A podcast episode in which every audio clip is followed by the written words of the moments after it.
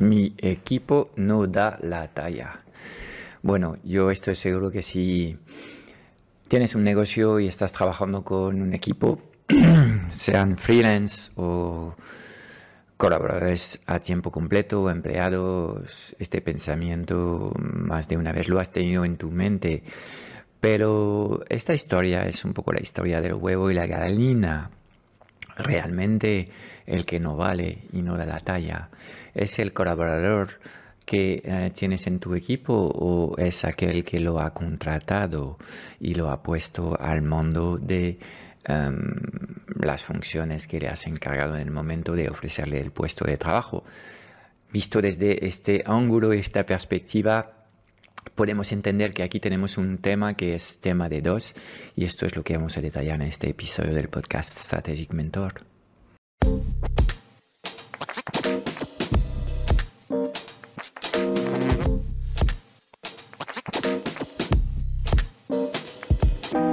90% de las preguntas que tienes hoy como emprendedor en el mundo digital se centran alrededor de una única pregunta. ¿Cómo diseñar una comunicación tan poderosa para poder atraer a las personas correctas hacia tu plataforma digital y venderles sin apenas esfuerzo? Sin un marketing que conecta, no conseguirás transformar a nadie.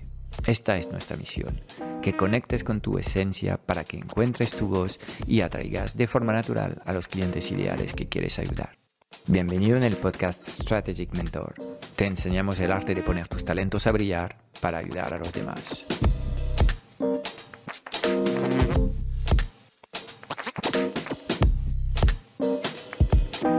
Para empezar, si quieres, eh, y seguramente porque va a ser más fácil para ti, eh, dueño de un negocio, vamos a empezar poniendo el foco en el colaborador. Y ahí pueden pasar varias cosas. Cuando estás haciendo una evaluación para tratar de ver si las personas que, que tienes en tu equipo son las personas correctas, eh, hay básicamente tres preguntas que tienes que hacerte para cada colaborador. Uno es si tu colaborador entiende realmente lo que es la misión del puesto de trabajo que le has encargado. Y yo sé que puede parecer raro esto, pero créeme que en muchos, muchas microempresas, muchas startups en el que el ámbito el día a día va cambiando muy rápido, hay zonas de, niebla y de confusión máxima sobre los roles y funciones de los puestos. Entonces, lo primero es um, saber si tu colaborador realmente entiende lo que esperas de él, porque a veces lo que es el descriptivo del puesto de trabajo no refleja lo que hoy en el día a día estás esperando de él. Entonces, primer punto, preguntarse si tu colaborador entiende la misión que le has entregado. Um, dos, um, la segunda pregunta es saber si esta persona tiene las competencias necesarias para ejecutar el puesto de trabajo um, con la calidad que esperas. Y ahí obviamente es un tema que tiene que ver con competencias, con formación quizás que tienes que hacer o con ayudas que tienen, tienes que darle a este colaborador a corto plazo. Por ejemplo, con contratar durante unos meses a un perfil más senior um, para poder ayudar a un colaborador que tiene que encargarse de parte de tu comunicación a mejorar ciertos aspectos que domina menos, um, pues esto sería una forma de aportar una respuesta quizás sea un poco costosa la de contratar un, un copywriter senior durante tres meses, pero um, obviamente tienes que plantear acciones para permitir a tu colaborador de elevar sus estándares actuales. Y la tercera pregunta es, una vez que este colaborador entiende su misión y tiene la capacidad de ejecutar su misión, el tercer punto es igual de importante que los dos anteriores, es saber si esta persona quiere hacerlo. Todas las personas tienen zonas de de excelencia, zonas de talento natural y si les descentras de lo que es eh, esta zona, aunque puedan hacerlo y, hasta aunque sepan hacerlo y hasta consigan resultado, em, pues um, en fin les dejas en una situación que no es sostenible porque ellos no quieren hacer esto. Te voy a dar un caso típico de eh, que me ha pasado varias veces. Eh, para mí los mejores vendedores que tengo son gente que trabaja en el departamento de trainings. ¿Por qué? Porque en trainings están pegados con los alumnos, saben muy bien eh, las dudas y los problemas que tienen los alumnos en nuestros trainings, con lo cual pueden responder de forma genuina, auténtica y eh, útil a las personas antes de entrar en el training.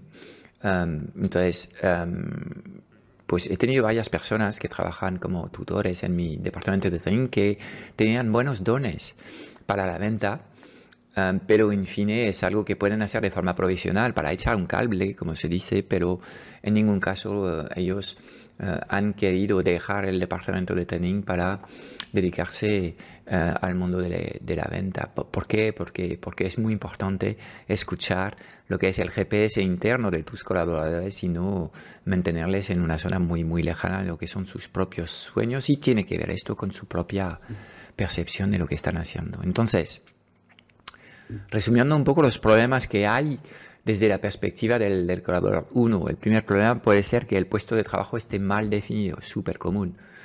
De hecho, la mayoría de los, de los, de los empresarios en microestructuras contratan sin puesto de trabajo de verdad, ¿saben? Ah, necesitamos a alguien para hacer no sé qué. Bueno, sí, más o menos eh, lo que es em, em, em, el puesto de trabajo está definido alrededor de una competencia. Por ejemplo, necesito a alguien para manejar las, las, redes y no hay más definición sobre las redes, ni la estrategia está definida. Entonces, obviamente esto es la crónica de, de un desastre anunciado, pero realmente esto es lo lo que ocurre en muchos casos. Entonces, el puesto de trabajo está mal definido, en este caso el colaborador tiene una, un entendimiento de su rol distinto al que tú tienes y ahí pues se van a generar una serie de fricciones. Y eh, otro de los problemas súper común con el puesto de trabajo es en las startups las cosas van cambiando muy rápido, siempre hay muchos gaps, muchas necesidades no cubiertas por falta, falta de recurso, lo cual hace que eh, estas cosas, esta naturaleza fluctuante y cambiante, eh, en, el rol de las, de las empresas, esta falta de estructura, digamos, en, el negocio en estos momentos, complica y facilita la deriva del entendimiento del colaborador y del dueño sobre lo que se espera del puesto de trabajo. Entonces, hay una reflexión que tener eh, alrededor de, si los dos, tanto el dueño como eh, el colaborador, están alineados sobre lo que hay que hacer. Dos, hay un tema que tiene que ver con competencias y a veces nosotros vemos en nuestros colaboradores cosas que ellos mismos ni siquiera son capaces de ver hoy. Y ahí tenemos que acompañarles con coaching y con, con trainings, con adquisición de competencias, de tal forma que sean capaces de elevar sus competencias. Y de nuevo, aquí, um, en general, uh, no hay planes de formaciones en, en, empresa pequeña. Todo se hace de forma muy táctica y sin, sin organización. Es la falta de estructura que, explica esto, es la falta de tiempo también, eh, porque como faltan gente, el dueño está desbordado y obviamente eh, la figura del, director de recursos humanos para una organización que tiene menos de 20 empleados no tiene mucho sentido y um, um, normalmente se hace desde departamentos administrativos que están más enfocados a los números que a las personas. Entonces, de ahí, digamos, una mala gestión natural de los recursos humanos en, estructuras pequeñas. Y además, um, tiene que ver también con, el líder. En unos minutos ponemos el foco en el líder. Tercer elemento es um, verificar que realmente el colaborador esté motivado y quiere hacer este puesto de trabajo. Y uh, en algunos casos nos encontramos con que uno de los tres bloques, entender, poder y querer, no está presente. Eh, con dos bloques que están en negativos, ya creo que pasamos al problema de fondo que hay, es que en algunos casos, en efecto, tenemos a colaboradores que son colaboradores inadecuados con, eh, con la organización, inadecuados, a ver, inadaptados al contexto cultural de la organización, ¿de acuerdo? Porque nadie es, una, eh, es inadecuado de por sí depende del entorno en el que se mueve. Y te voy a dar un ejemplo. Si el dueño de un negocio es extremadamente ordenado, planificador, detallista, y de repente tiene un recurso súper creativo, muy entusiasta, pero nada cuidadoso, obviamente esta persona um, va a generar fricciones naturales que ya no va a entender porque su naturaleza es así, no va a entender tampoco porque le han aceptado trabajar en esta organización y obviamente el problema es, es de él que ha abierto la puerta a esta persona en la organización. Pero ahora tenemos eh, unas um, unos, unos, unos, temas difíciles de, resolver y a veces es mejor permitir que uh, la historia se termine aquí, que un colaborador se vaya o que despidas tú de forma proactiva a un colaborador um, porque te das cuenta que realmente no es el colaborador que, que, uh, que um, necesitabas. ¿De acuerdo? Entonces, en cualquier caso, como puedes ver, hemos visto que hay, hay varios niveles que hay que contemplar uh, para tratar de, de, saber si realmente una persona vale o no en tu organización, uh, en tu organización hoy. Y si detectas que hay personas que están en tu organizaciones y que no debían estar, um, pues tendrás que ser capaz de afrontar estas conversaciones difíciles, hacerlo desde la calma, el respeto y el amor, uh, y no desde el enfado y la frustración y la ira, uh, y um, no crear um, dramas de situaciones que son situaciones normales que dos adultos deben ser capaces de gestionar correctamente. ¿okay? Entonces, uh, no digo que no ocurra este tipo de cosas, todos tenemos que componer con, un equipo imperfecto. Esto es confirmar que estamos viviendo en, eh, muy, muy anclado en la realidad de, del mundo, um, pero habrá que saber si nos compensa seguir invirtiendo en estas personas o si creemos que no. Y obviamente cuando piensas a pensar que no, eh, la decisión ya está tomada y no hay vuelta atrás. Cuanto más vas a tardar, más te, te vas a observar como siendo un mal líder, más te vas a enfadar con, contra ti mismo y en la práctica más vas a estar complicándole la vida a este colaborador que no va a entender lo que estás haciendo. Y todo esto nace de, de tu propia frustración, ¿ok? Observación propia. Y ahora si quieres, vamos a, a, a, a, analizar este pensamiento que puedes tener, mi equipo no da la talla, desde el foco de tu propia responsabilidades. ¿De acuerdo? Porque aquí hay muchas cosas muy interesantes que puedes sacar. De nuevo, si pensamos en lo que es uh, tu papel en este negocio, tu papel en este negocio es como el de un coach deportivo, vamos a decir un entrenador de fútbol, pero un entrenador de cualquier deporte colectivo. Normalmente los entrenadores tienen la gestión deportiva del equipo, pero no tienen, por ejemplo, la dirección uh, deportiva del club y no son responsables, por ejemplo, de la contratación de talento. Uh, o de otros aspectos que tienen que ver con, con, con, el dinero, los presupuestos y obviamente uh, el músculo financiero que tienes te va a permitir atraer cierto tipo de talento u otros. Entonces, en este contexto, que yo creo que es un buen contexto, sobre todo si, si, eres líder de una pequeña empresa, porque te faltan muchos recursos económicos para poder contratar a la gente que quieres. Uh, tienes que entender que tu papel es el de un coach de deportivo. ¿Cuál es la misión de un coach deportivo? Cuando empieza la temporada, aquí el club le entrega un, una plantilla. Esta plantilla es la que hay. Básicamente hay la posibilidad en, en, enero de incorporar un par de recursos, pero básicamente todo está hecho. Y a partir de ahí, de nada sirve quejarte y decir, no, no es lo que quería y tal. No. Ahora, básicamente, esto es, el, es la materia prima que puedes trabajar y uh, los grandes coaches son capaces de hacer grandes equipos uh, con poco talento. Y esto es la magia de, del liderazgo, es la magia del, del, de la naturaleza humana. Puedes tener un equipo repleta de talento que no trabaja en equipo y no funciona. Este equipo, hay miles de ejemplos. Eh, nunca va a conseguir títulos. Y puedes tener un equipo de gente humilde con algo de talento, pero no mucho, pero que están tan compenetrados, tan unidos, tan el uno con el otro, que al final son imposibles de manejar y se llevan todos los partidos, aunque por la mínima, y al final terminan consiguiendo títulos, aunque siendo equipos peores dotados, con menos talentos que, que otras, otras iteraciones. Entonces, quiero animarte a contemplarte desde esta figura del coach deportivo que no tiene todos los elementos en manos, no uh, dispone del presupuesto que quiere y además no toma las decisiones en muchos casos de la gente que, con quien tiene que trabajar.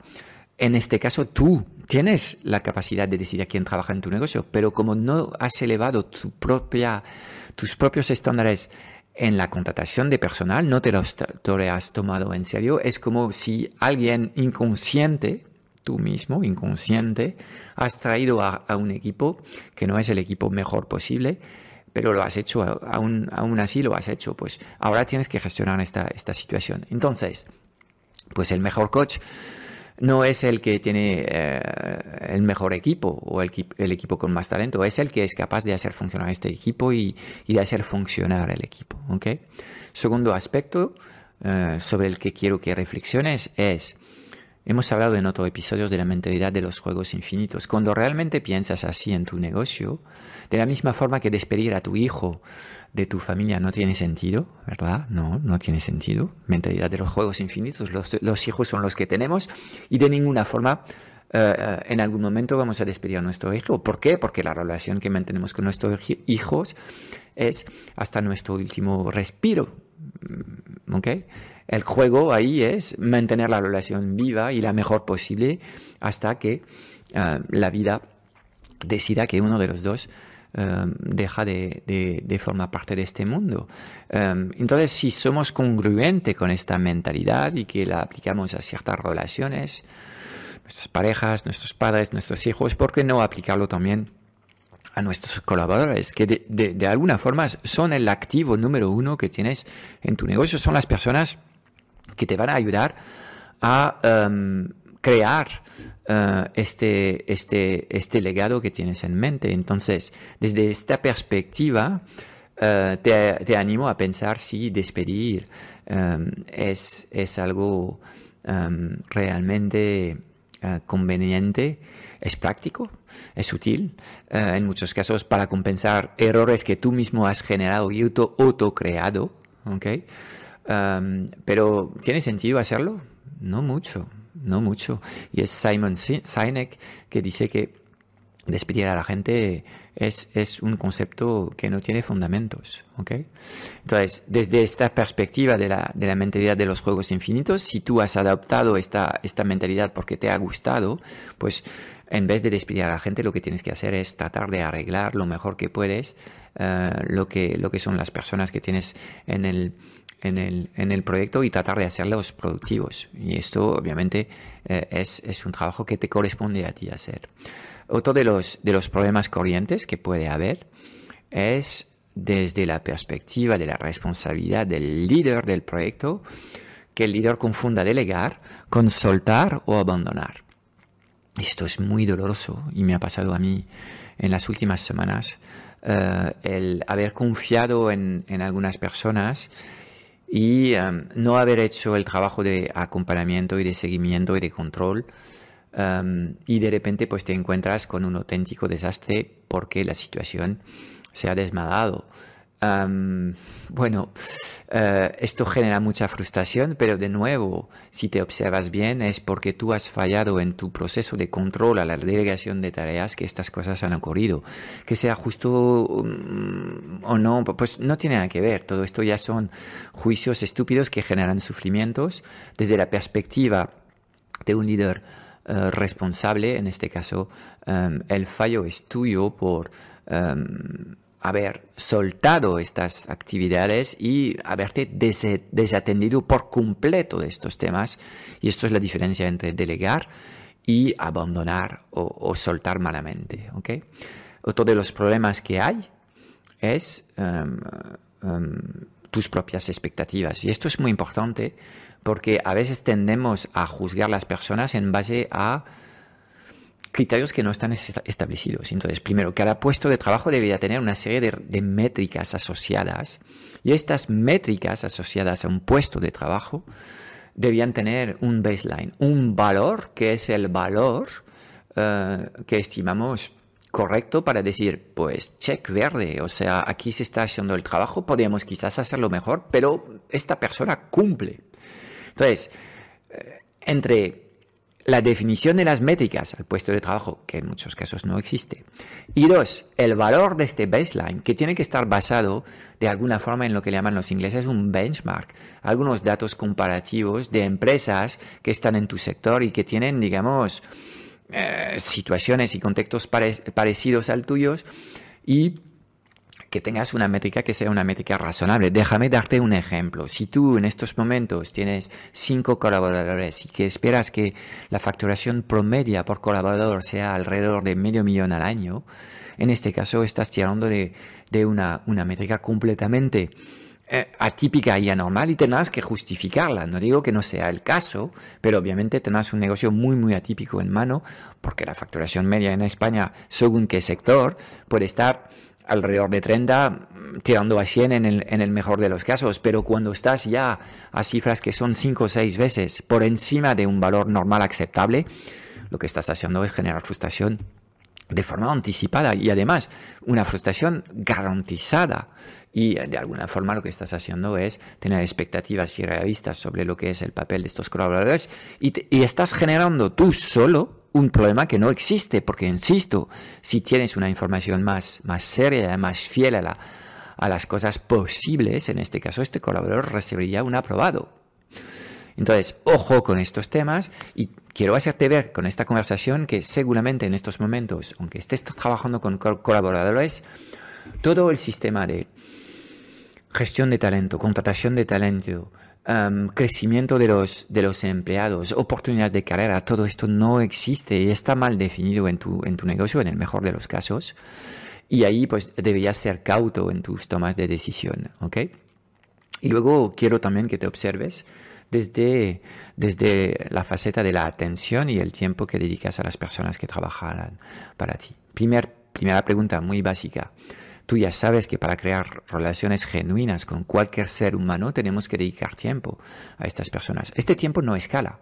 Es un tiempo que dedicamos coger y usar de esta forma porque es una muestra de cariño, respeto y también una, una forma de, de demostrar con actos concretos que estamos invirtiendo en la creación de una relación a largo plazo con nuestros colaboradores. Entonces te hago una pregunta muy sencilla. Mira todas las personas que trabajan para ti y qué tipo de tiempo estás ofreciendo a estas personas en estos momentos.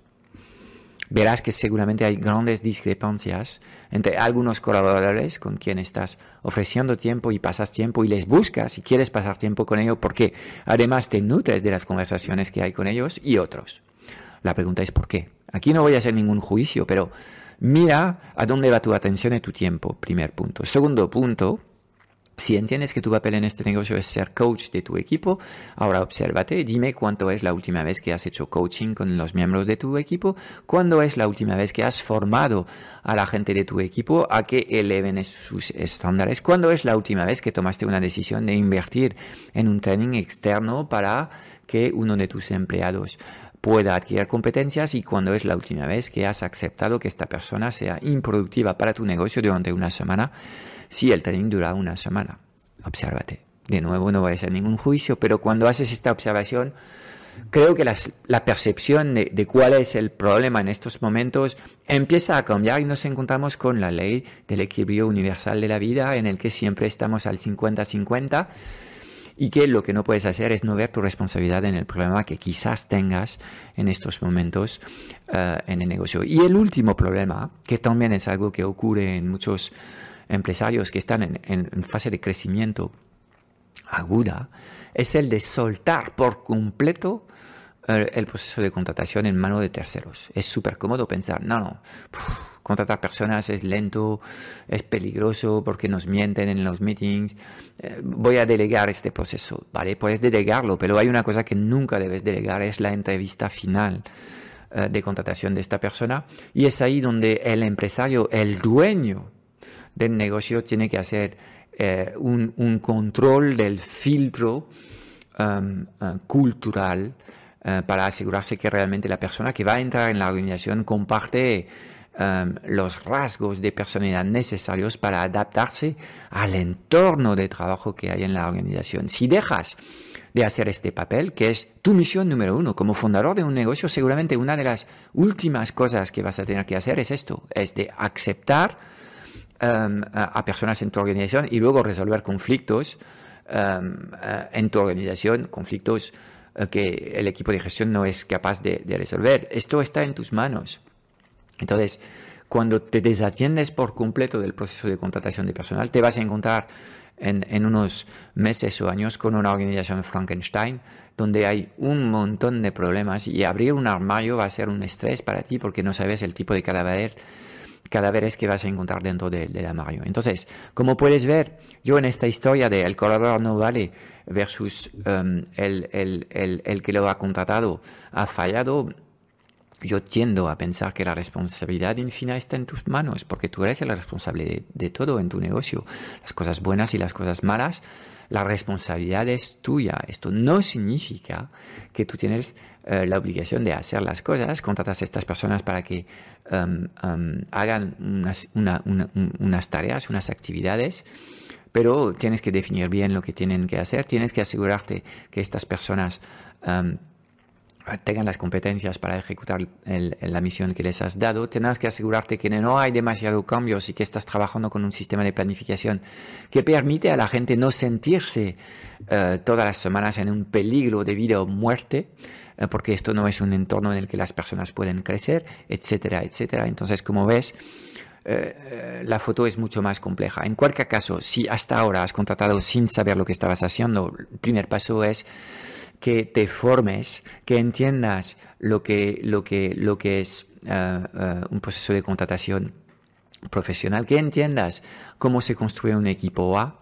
y de esto hablaré en un próximo uh, episodio, y que aprendes a, trabajar correctamente con este equipo A, desarrollando relaciones que tengan sentido, que, um, in fine, aceptes que estás co-creando una obra maestra, que es tu legado, con el trabajo de estas personas y que estas personas, de alguna forma, no están aquí um, para crearte problemas, todo lo contrario, están aquí para ayudarte. Pero obviamente tú, tú tienes que tener la mentalidad correcta para, para hacer que, en fin, las personas hayan conectado tan profundamente con la causa, con tu personalidad, y con los colaboradores que hay en el barco, que estas personas estén dispuestos a dejarse la piel para hacer crecer tu negocio o salvarlo si eh, la situación lo requiera. ¿De acuerdo?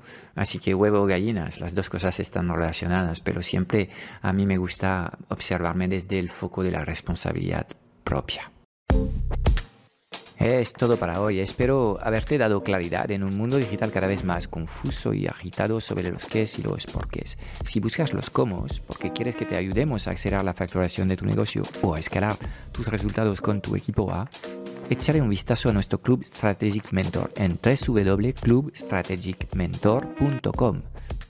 Y déjame darte tres razones de peso para apuntarte. Cada semana en el club vas a recibir una píldora estratégica de implementación rápida para ayudarte a clarificar tu visión, gestionar mejor tu energía, tu equipo y tus operaciones. También tendrás acceso a una sesión de coaching grupal a la semana para volver a, a recargar tus baterías y a enfocarte en lo importante y tendrás acceso a un foro de conversaciones de mucho valor generado por la mejor comunidad de mentores en habla hispana. Mira, no hay nada que no sepas, tan solo hay cosas que no haces. Y en el Club Strategic Mentor trabajamos las fundaciones que no se ven y que encontrarás en el 100% de los negocios visibles y memorables del mundo digital.